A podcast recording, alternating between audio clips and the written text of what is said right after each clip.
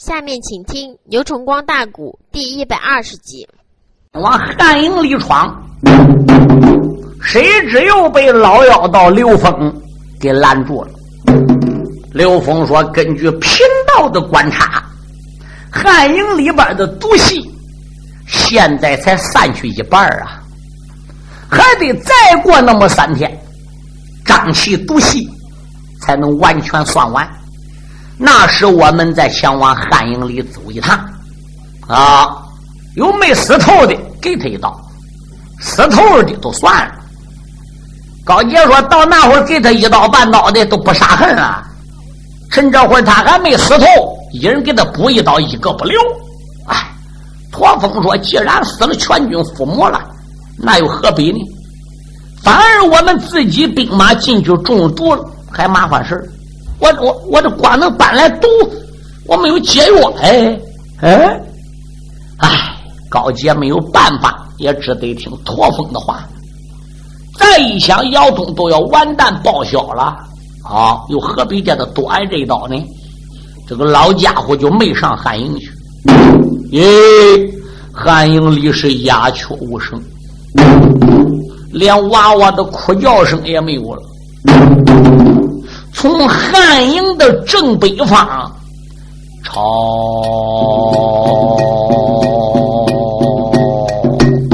涌来了三千人马，中军大队过来，大车车上有粮有草，三爷摇表，三娘献计来了啊！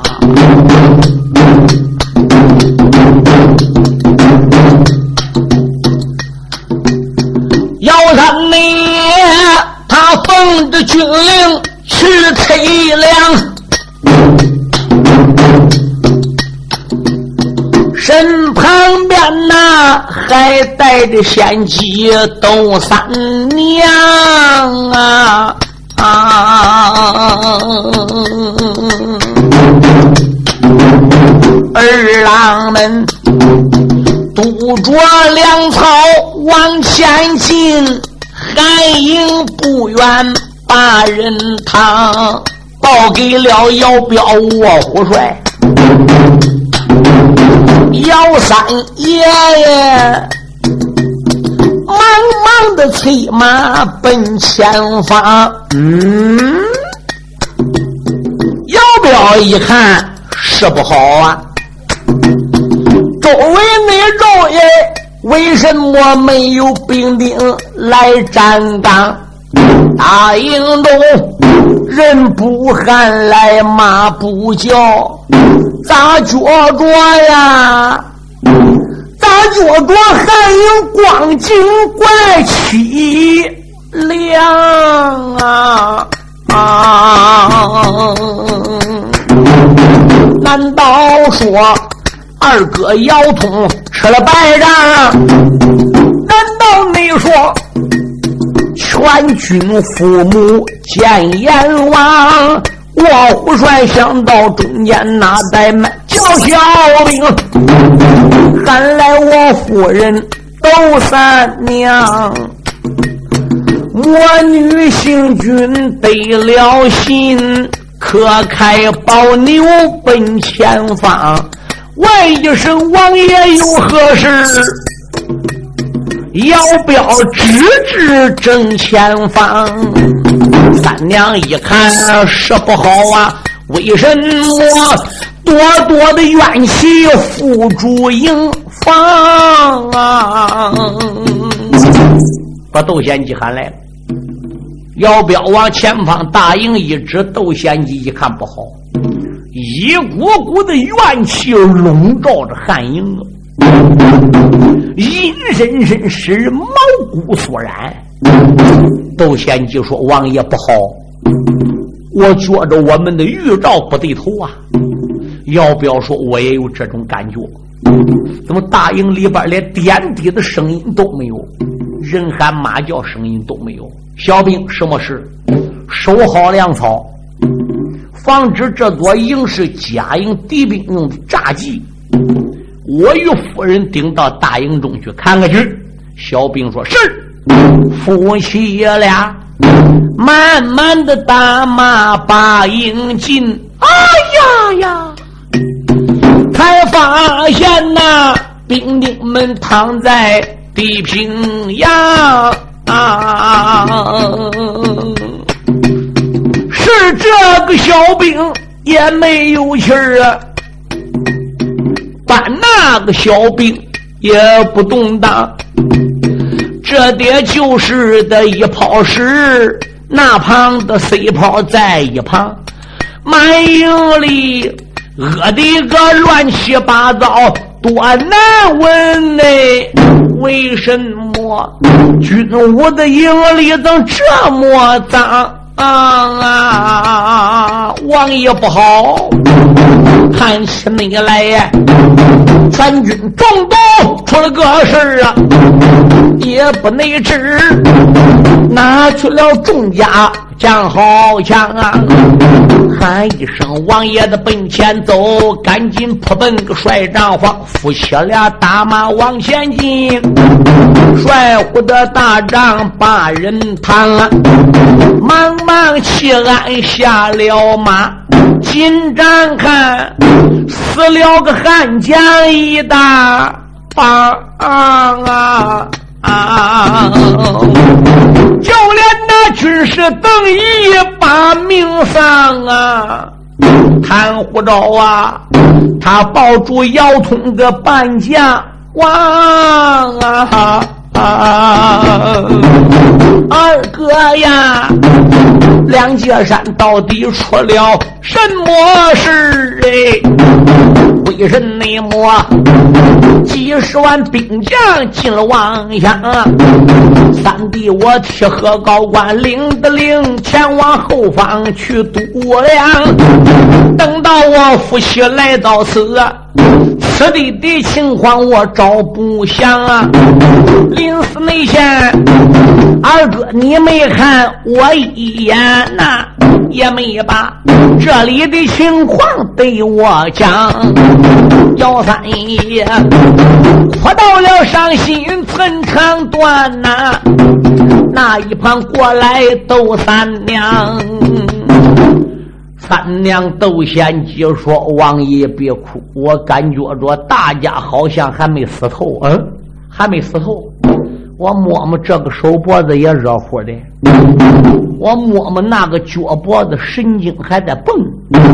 我瞧瞧二哥脉象如何？哦，一时腰痛脉象十分的微弱，少有一丝，就算没脚气时。三娘说：走。”还不能搁大营里边时间长，我这会儿都觉着头有点发昏呢。这一说，姚彪也感觉赶紧走。他们大姐他们两个人含眼泪出大帐，上马一领偏鞍，哗啦啦啦啦啦啦从后营里窜出来众兵丁都围上来了。三王爷怎么样了？三王爷怎么样了？姚彪说：“情况有变，全军中毒。”我们幸亏来的人马不多，两界山敌人不容易发现，因为前方是几十万人马的大营，以无边无岸把我们遮住了。敌人倘若要发现我们的动向，说不定带兵从汉营两边包抄过来，我等有全军覆没的可能。快！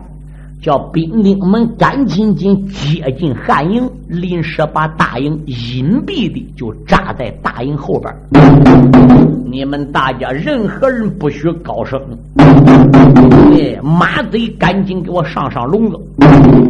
按照三爷的吩咐，兵丁慌忙做事。哎，大家也饿了，叫小兵吃一点干粮，临时还不要起火。一旦冒烟，有缕缕的炊烟往上去，要被两界山敌兵发现，那就不好办了。大家只得按照三王爷的吩咐啊，用点干粮，喝一点水啊。嗯，姚彪说了，根据我们夫妻的观察，全军是中毒的，粮食里、饭里、井里肯定都有毒。所以我们吃水必须得就地淘井，不能吃原来老井里的水。等到天晚了，我们再想办法。天上黑影了，夫妻俩商量，决定今夜叫小兵好好收营，他两个人往两界山上去，设法从两界山的反营里能抓到个把小兵，合口给带到大营里来审讯，看究竟是咋回事。他夫妻俩一不会掐，二不会算。全军中毒情况不能是自己所为，肯定是敌人所为。只有把对方的人抓到手里来审讯，才能问明缘由啊！三娘窦仙姬商量好决定，就叫小兵收营。有一更来天儿，他夫妻两个人把马从大营里牵出来，叫手下人用棉花把他们个人的马四蹄。给绑起来，牛对马也上上笼子，两个人顶好盔，挂好甲，三娘窦仙姐把背包篮往身边一挂，那一对追魂夺命的狼沙棒往背绳环一压，上二五花牛了。三爷姚彪全副武装，穿白艾素，手托亮银枪，上的白龙马。大家不要要看老元帅姚漆黑，少帅姚通黑。姚彪跟姚通虽然是一爹一娘，但是姚彪的脸跟姚通截然不同。姚通是铁石心，姚彪是卧虎心。姚通随他爹姚七长，姚彪随他娘傅景春长，所以姚彪是白脸。夫妻俩轻轻从汉营东边个绕过来。往两界山来了，由于走的速度比较慢，两界山的小兵就没有发现。呱嗒呱嗒呱嗒，避开两界山正北的这个寨门，避开了正门，嗯，往敌人坐南面向北这营门东边啊。他都斜着摸过来了，你要直冲他营门，被小兵发现，这回一喊不好了，所以他得避开锋芒，避开正道，斜插花的往东南方向，这个营鞭子都摸来了。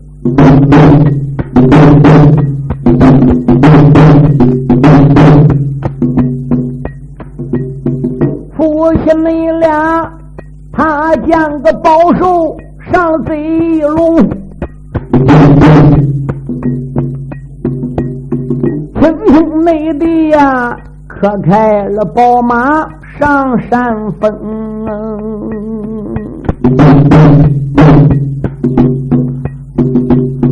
翻过了多少紫竹园，又过了千根万年的藤，但愿得龙天老爷多保佑。但愿内得我暗暗抓到高山的兵，我能把敌兵敌将带下山寨呀！这里边地里的情友能问清，他二人催马来得快呀，眼睁睁摸到。敌人的营，面前内里闪出来一层铁丝网啊啊啊！离反营足足十丈，还挂铃。老贼高杰跟驼峰长老在大营的外围，他还布置了一层钢丝网子。那会儿也兴拖钢丝网子，书友们，他那个时候的钢丝网没有现在的钢丝网坚固，也只能说拦一下，里边有卸马桶，里边有绊马索，不注意就得掉下去。对。姚彪跟窦贤吉啊，确实还有点错拉了。这龙王就落这两个扛狼人，就落这两个顶用人了。这两口会不注意，再要挨逮去一个，那就毁了。嗯，姚彪跟窦仙姬正在这一层铁网子外边个犯难，就听着机后有脚步声，沙沙沙沙的脚步声，听真亮的，吓得夫妻俩一惊，没敢直接把马头调过来，他怕动静大，来一个犀牛望月，夫妻俩同时发现，在三丈开外有一个人。有脚步声沙沙响，有一个人他也望见了，穿一身白，可不是往他夫妻俩这个地方来的。他夫妻俩是在两界山反营东北方向，他避开正北这个主营门往东南拐摸的，他不在两界山飘东北方向吗？这个身上穿一身白的人，在他身北边三丈开外，是往正东去的。看样是他西边过来。哎，要不要轻轻说：“贤姬，我们离也没打招呼，好像没看到俺俩往东去呢。”窦贤姬说：“不管怎么样，逮小兵逮不着，俺现在发现人了，断上就得来逮他。”姚彪说：“对。”两个人这才把马头调过来。前边这个人走路啊，不紧不慢。也没回头看他两个人，甩不要烟，就那样往正东走。他两个人催马就往正东去，也没敢猛追，快追也没敢喊，因为是南旁离这反应始终还不远。你回要一喊，站住！前边那孩子回头要一咋呼，还得被人发现，因为这个事情的秘密你找不清咋回事儿所以他只有尾随在后边，慢慢的断。耶！断有半里路下来了，前边闪出来一片树林。这个穿白的人一闪身，钻树林里去。他夫妻俩马一腿跟进树林，再一跟进树林，找这个人找不到了。哎，要不要说贤姬啊？这个人怎么不见了呢？窦仙就说明明往这个地方来的，我们相隔距离不远。哟，到那到那，你看看，哎，就在这松林飘东北方向，背影又一闪下，夫妻俩马一催，这个速度就快了，因为离汉营领回的反应啊，有半里多路，有一段距离了。再加上这个马蹄子给棉花包起来的，就跑快点子，这个声音也不会传到反应。哗啦啦。夫妻俩催马都断，这白影子连闪几闪，继续往山下去。夫妻俩跟头都断，越断越快，那白影子越闪越快。哎，追到山下了，这个白影子咯噔一下子站着了。父亲你俩一阵阵催马走得急，那个背影儿也在山下。放身去，追到了山下听主战，两个人一闪二目观仔细，借着那了啊淡淡的月光，定睛的看，啊就是那家那有一位老者年过古稀。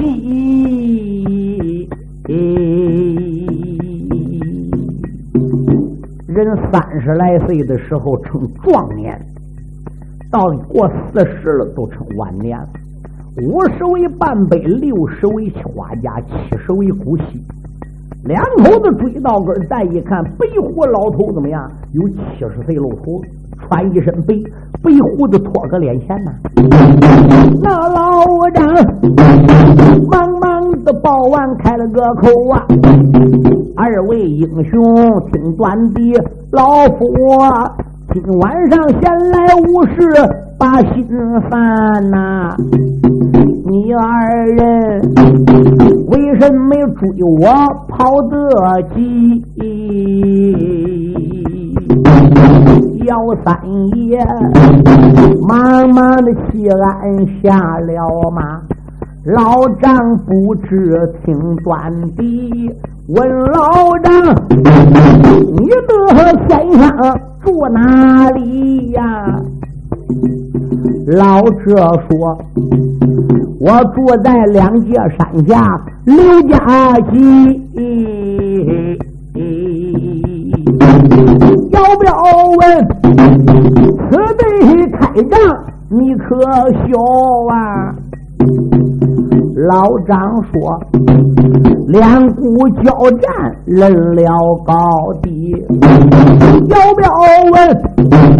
汉里全军中毒，好可惨呐！”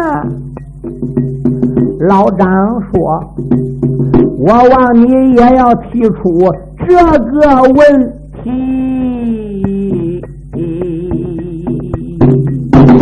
哦，我望你追我没有事肯定是有气力问题，没问题啊！你不会追我的啊！两股交战打仗的情况，老夫的家就住在这个山下刘家井儿。你想想，我怎能不知道？我怎能不听说呢？要不要说不瞒你说，汉营里全军将士都已经中毒了，救早了恐怕还有救相，要救晚呐，恐怕都报销了。老人家可能指点一二呢。老者说：“你姓什么？你叫什么？你跟汉营人是什么关系？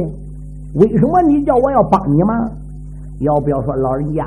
我也不瞒你说，我姓姚，我叫姚彪，我跟中国的大元帅姚通，俺是一爹一娘的亲胞兄弟。这是我夫人姓窦，叫窦贤姬。”这般这般，如此如此如此，多么多么如此。我要不压粮来晚一步，要跟二哥一对来，我也得中毒挨干倒。所以国家有难，人人有责，我夫婿只得请老张帮忙。老者闻听此言，说：“这个嘛，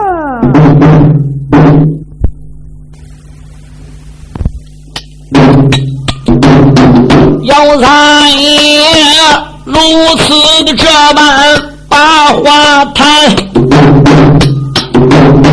他才把自己的历史一字没满啊！啊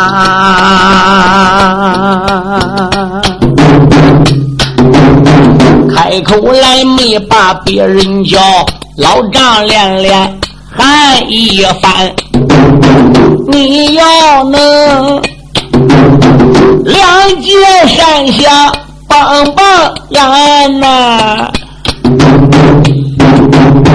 俺把你将来接回谷中原，八宝殿去见刘庄汉王诸位，封你家子子孙孙做高官。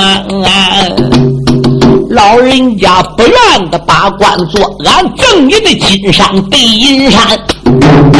小姚彪如此这般朝下人，那老张啊，又把将军喊一番。老夫我虽然生在安南地，我的不瞒你，我满心眼里。做事不偏，老夫虽然是安南人，我做事认一个理字啊。安南人做事，我像安南人，哎，他只要有道理。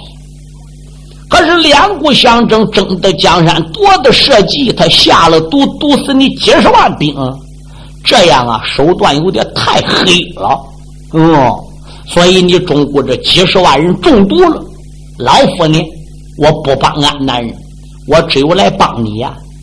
可有一条，怎么来的？怎么去的？来龙去脉，这我知道。这里老根我能扒清是咋回事良心话，我还没有本领能治好这些人。老人家，你能跟我说说来龙去脉是咋回事然后我再想法，你看咋样呢？老夫老者说可。我不瞒你说，汉营兵将自打中毒，我都来这转好几天，巴不得汉营能出来有人碰到老夫，我能指点一二。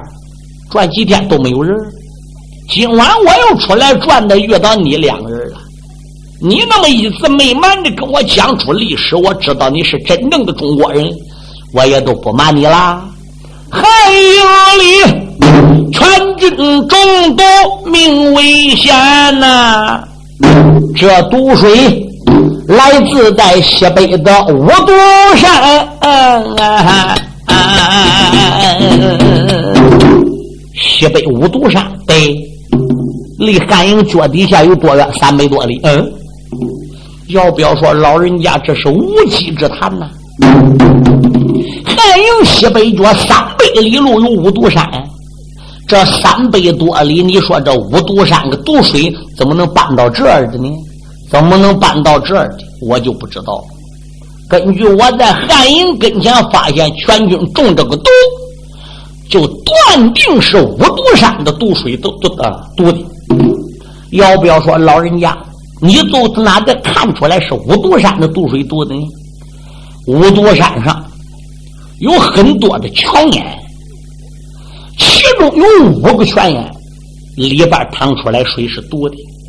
一，嗯，是温泉溪；二是冷泉溪；三是雅泉溪；四是湿木溪；五是湿神溪。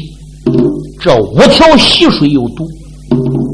人要是喝到温泉溪里边这个水，喝过之后中毒了，终身发热，面如火炭，高热不止，能把心肺给蒸烂，七天之内必死无疑。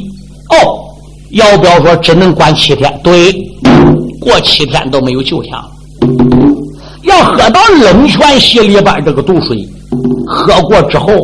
终身发凉，浑身发抖，对，那么整整中毒冻死在大营里边要喝到鸭泉溪中了毒，你喊着喊着嗓子里就挨东西给堵住了，喉咙里好像有横骨卡嗓，就不能说话了，都成哑巴了。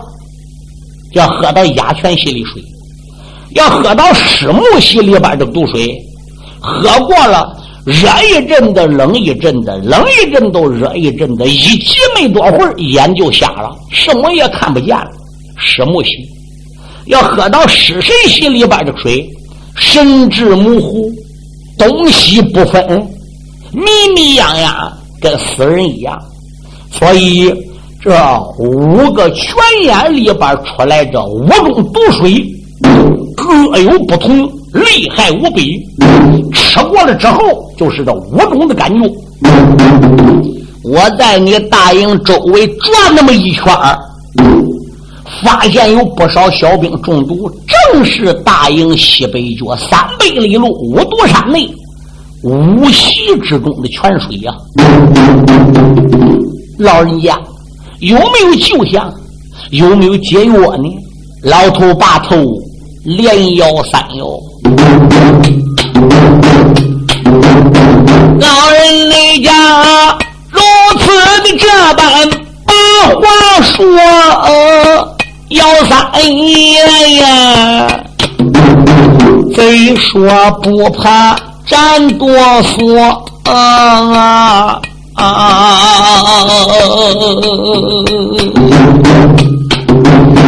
俺的那大营里边边边向兄帅，口声声都喊我的同胞哥，是指望率兵南下要降表，是指望保我的大汉金山河。没想到两界高山反兵卒啊！看起来全军将士命难合啊！什么人将无锡毒水搬到了此啊？你大家因什么又将毒水来喝？要不是这位老张。电话我啊，我稀里糊涂找不着。幺三爷八万的当兄真老张啊，老人家不知听我说，你生在此地几十载耶？对这里地里的情友能摸着，还请老丈帮帮我呀！有什么办法对我说？姚三爷忙忙来跪下耶，窦三娘慌忙替他。把头磕，这夫妻俩呀，他真心实意求老丈啊。那老丈喊一声：“将军，听我说。”敢说这位老丈刚才讲汉营里全军中毒的情况，对不对呢？对，一点不假。全军中毒就是中五毒山五溪之中的毒水。姚通神志不清，他喝到这了啊，嗯，那个尸神溪里边水了。马明蹦着蹦着不能讲话了，跟杜兴俩那就喝到鸭泉溪里边的水了。嗯，小兵们都中这五样毒，再没有第六种特征。那离这三百多里路，怎么给堵到的呢？这里边啊有几句倒插笔。老妖道驼峰放着了啊石挠，咬倒了米奇彪，气管子没咬断，牙齿上有毒，米奇彪是中毒了。他的老婆陈玉莲和众位夫人出来一赌气，群战妖道，妖道一赌气记起万寿神牌，咬死不少兵。吴金娘一抖手，把珍珠烈火旗记起来，把他万寿神牌给烧的化为灰灰，狼虫火爆，一个没剩，三千兵四元将整个烧了。回去之后，刘峰都大恼啊，没有妄想祖师爷在一个黄毛丫头手里栽跟头。当时候二王高杰也怪恼。嗯，道长，你朝天说你有本事，姚通不来便罢，要来又怎么的？这样好了，你没弄人全军父母，人还搞得你全军父母，你说这咋办了？刘峰说：“二王爷，你放心，哎，我自有办法，叫姚通有来无回，肉包子打狗。来人呐，见过道长，在大营的东南角。”给我筑起来一个土台子，在土台子前边个给我摆上个祭桌啊，啊猪头三声，香全部给我准备好。今夜我要批发当年，我要做法念咒。明早晨天一亮，我就叫姚东几十万兵应验，没有一个能爬起来打仗的。小兵也不知道怎么搞的，高杰也不知你来他是真是假，这就按照他的吩咐筑起来个土台子，不高，三尺多高，把个香案桌子给他摆好，猪头三声什么弄好好的，嗯，什么朱砂、金砂、白鸡、黄标都那套上了。这个老妖道驼峰半夜子时啊，他还不如真来到东南关这个土台子个，先洗手焚香。然后跪倒祷告，奔北海道喊三声俺师傅，临来时你给我这一道符纸说管用，哎，是个清神符，到底能不能用我也不知道。现在俺就来试验，试验要成功了，我搁两界山还能待下去；试验要不能成功，二王爷爷厌恶我，我也没有什么本事搁此地了，那我就得走了。他说到这里，把这张清神符拿过来，哎，对着灯头火上边就给点着了。清神符一烧过之后啊，他还不如批发张念开始喊了。他喊什么呢？大头鬼、大力鬼、无头鬼、短命鬼、夜游鬼、无鬼为界。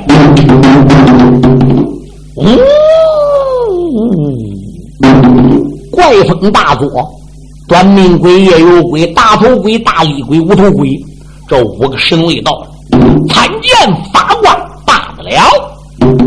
今夜正要你们参见，领本法官一道发旨，赶往汉营西北角三百里路五毒山。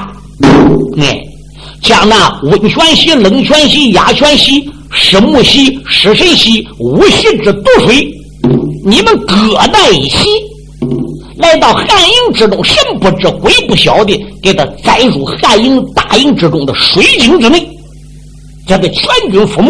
是。五鬼神为领旨按法旨办事，这才到西北角把五毒溪水给灌来。乖乖，这个东西它厉害。嗯，他只要一念咒语，法宝一拿，欢灌多少灌多少。他灌来这毒水了，进汉营了，到个那个井里边个汉营小兵望望不见，拿拿不着，什么也望不见。回头来见到驼峰，驼峰烧了退神符，他们退回去。第二天天麻花了，刘峰就亲自带小兵来观察汉营动静了。哟，冒烟了，冒烟了，冒烟了。嗯，再叫小兵打天子们，人也喊了，马也叫了，娃娃也哭了，没有一个来走马。刘峰就知道成功了，所以全军才中毒。姚彪跟窦仙吉要真跟姚通一对来，连他两人也倒霉。今天晚上，这位老张露出了一点口风，谈出了五毒山五溪毒水之事。姚彪夫妻俩断定，这位老张虽然住在山下，刘家驹生在此地，长在此地，对于此地怎么样，肯定是落之一二。俺不如来跪他，给他磕头求他吧。老人家可能帮忙？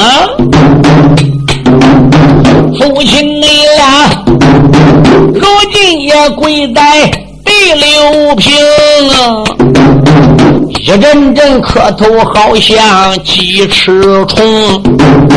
出言来没把别人叫，老张连连喊出了声：“老人家帮忙，你要帮到底儿！”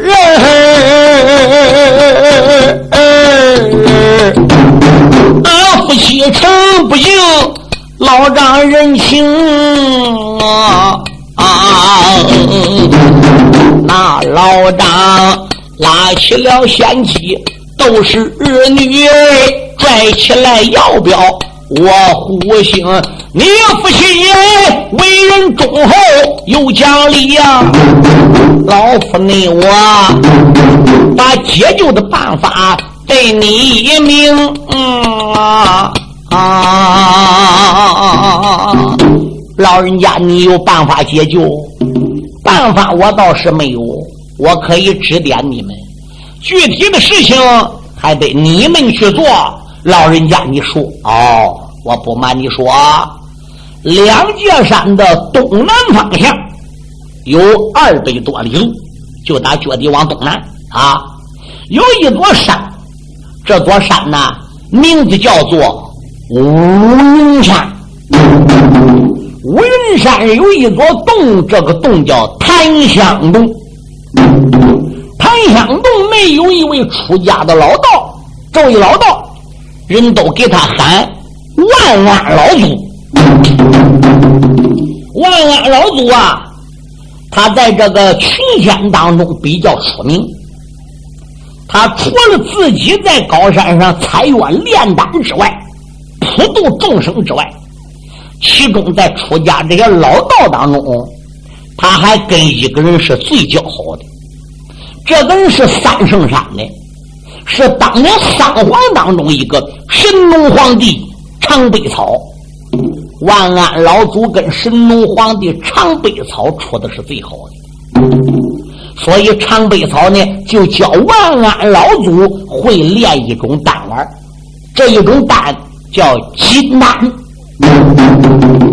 有人在西北角五毒山误吃了五溪之中的毒水，没有办法救了，在七日之内能找到万安老祖。万安老祖只要一赠他金丹吃下去，中毒的人就会好。我这是光听人家讲的，我也没中过毒，光听人家说的，我也没找过万安老祖。咱生在此地，长在此地，我了解这个情况，所以那个毒水是毒不倒俺。啊，东南关有没有这个山呢？有，乌云山有没有这个洞呢？也有这个檀香洞。有没有万安老祖这个人我就不晓得了。我光听人说，我自己也没亲自去过。我说姚将军呐，情况都是这样。你们要真心实意想救人，求我没有办法。你只有奔走东南那一座高山檀香洞，你只有去求万安老祖。三爷姚彪说：“多谢老长了，老张，你跟我一块进营吧。”老者说：“不了。”我要走了，贼说正上溜，不行，人哪找不到这个人？姚彪说：“贤妻，你看哪去了？窦贤觉没看到？炸了！打半空中掉下来一张剪贴儿。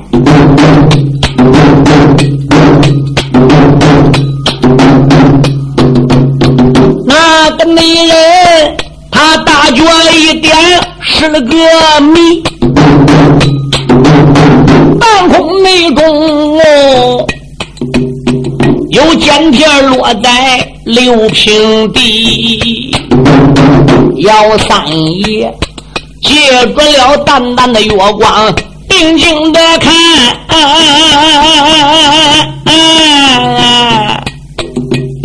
那上边刚写的那字迹。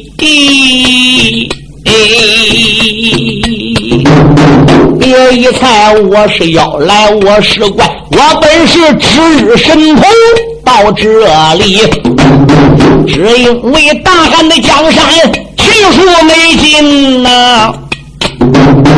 我这才来电话姑娘都嫌弃，电话要表冤将你二人。赶紧紧设法去保金华义，设法救和蓝虎将，你设法打开两界高山去。姚三爷从头至尾看一遍，哦，明白了，原来是知神通到这里。原来是值日神童来点发他夫妻俩的，收好了简帖，催马还不如就回奔自己的大营，把三千兵丁当中的头目就给找来了。这般这般，如此如此如此，琢磨琢磨如此。现在你们要守好大营。我夫妻连夜就得离开大营，往东南二百里路的仙山五云山檀香洞而去。我得去请万安老祖。俺美人临走的知情安排一番，没人没办案上了马心园。大马的加鞭往前进，他一个劲儿的。奔东南，姚三你呀，今一天不奔檀香洞，话有的牵绊再不言。夫妻俩勾往檀香洞，就准备去找老祖叫万安。到何时打开了两界高山寨？到何时？能说来安南向表偏安，不久就太保姚刚要出事，小智寿淹死就在温水潭，云台汉，我翻来覆去唱不了，但等那着下篇的典故得君谈。